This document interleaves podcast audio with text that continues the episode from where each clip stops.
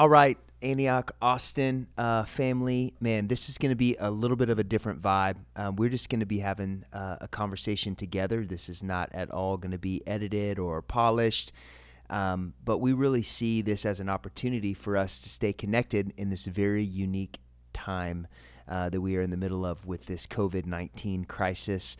Um, and, and, you know what? I, I think the thing that's been stirring in me is that it's so important that we not just uh, are vigilant and prepared uh, and being very respectful of all of the different regulations and guidelines that are being set out in front of us by our leadership and the government, both locally and nationally. Uh, but also, we need to be responding rightly in our hearts. And, and the phrase that has come to mind is this changes everything, uh, but this also does not change a single thing. And, and what I mean by that is, I don't think life will be back to quote unquote normal for a really, really long time. I mean, this this changed everything, right? I mean, as of yesterday, uh, now they're saying, hey, don't get in groups larger than 10. I mean, uh, there are some nations in the world right now that are in full on quarantine, and there's a lot of people that are saying, hey, that might even happen uh, for us in the future. Like, man, life as we know it will be different. That that's just that's just a fact, at least for the next couple of months at least.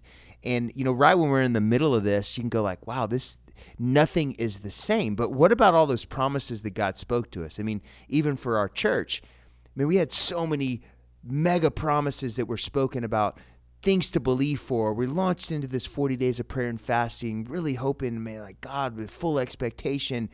Jesus, you want to do something amazing in our city. And God really spoke to me as I was kind of really weighing that tension of like, man, we can't even meet corporately. God, you're speaking all this stuff about all that you had in store for us as a church and even the faith goals that we had for Easter of 100 new salvations and 1200 people gathering and just looking at that going man realistically that's probably not going to happen the way that we thought it was going to happen. I mean this changes everything. But then the lord just reminded me again like but it changes nothing. Those promises still stand. Everything that God spoke, He spoke knowing what we didn't know. Everything that God even spoke to you, he knew what you now know. And, and, and, so the promises remain the same. That like nothing has changed in God's heart, intent, and how we're supposed to believe and have expectation in this season. And, and so my encouragement for all of us is like, hey, let's not stop or slow down or shrink what we're expecting God's going to do in this season. I mean, yes, things are going to look different it's a fact. Like th- there there are things that we're having to figure out, new things that we're having to try to lean into. But that doesn't change how we're believing God, how we're expecting God to move, and even what we're expecting to see in our personal lives. And so, even in the midst of all of the chaos and all of the voices and all of the noise that we're hearing, let's not forget the simple things that God told us to believe for and pray into in this season of prayer and fasting. And I just want to encourage everybody. We've got Jesus Hour happening Monday to Friday now, and it's happening online streaming. We're going to do some creative things where people can stay connected throughout that time, even though we can't gather. And, and we're believing that God, as we humble ourselves and pray, that God will heal our land. I mean, let's just listen to Second Chronicles 7, verse 14. This scripture is so perfect for who we are as a church and what it is that we've been doing in light of this current crisis. It says, If my people who are called by my name, and by the way, if you're wondering, that's you.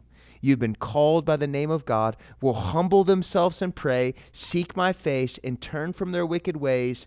Then I will hear from heaven, and I will forgive their sins, and I will heal their land. And, and, man, I'm believing that that is a promise from the mouth of God to us right now. That we are in a season of humbling ourselves and praying and seeking His face and saying, God, deal with us, transform us, remove the sin and the wickedness that is within us. And God, would you heal our land? Would you come down, forgive us, and move on our behalf? You know, you've probably heard this from lots of different people, lots of different ways. But the truth is, is that this is not just a crisis. This is an opportunity. And I don't fully get it. I don't understand it. There's so much pain, fear, loss that's happening right now. There's so much chaos, and um, there, there's just a lot of uncertainty that is in the air. But I do believe that it is in the moments of great need globally where the church can experience so much breakthrough locally. And, and, and let me break that down for you. The globe is in need of a savior. The globe is in need of a supernatural touch that can bring a peace that surpasses understanding. And it's an opportunity for us locally to be Jesus where we are, to be Jesus with your family, to be Jesus with your kids, to be Jesus when you're at the grocery store and you see the fear and panic in people's eyes, to smile at them with hope and faith and expectation, to ask people how they're doing, to lean in and say, Hey, how can I pray for you? So many people I'm running into, just a simple invitation Hey, can I pray for you? You seem a little stressed out.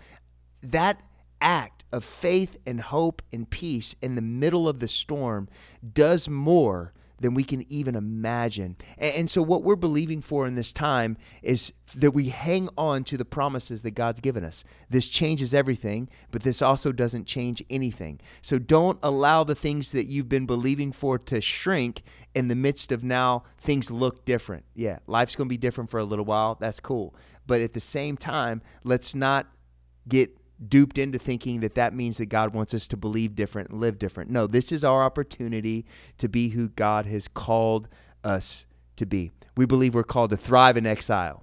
Um, and, and, as we're all in our homes and, and trying to figure out, man, like, what do we do with our kids for like two weeks, probably coming on three weeks when everything is closed? All right. Like, I don't know about you, but you're like, yo, I mean, there's only so many crafts that we can do in the Griffin house before we run out of ideas. But as we're all in the middle of those fights and all in the middle of those struggles, let's keep the main thing the main thing and we're going to find hope and joy and peace, not in ignoring the problem, but to leaning into God in the problem, because I believe that the church in crisis is exactly where the church is supposed to be. This is our finest hour. We're going to thrive in this moment. You're going to thrive in this moment. God's given you a spirit of hope and life and a sound mind and self control. He has not given you a spirit of fear. And so, as we lean in, understanding, oh, yeah, everything is different, let's also not believe different.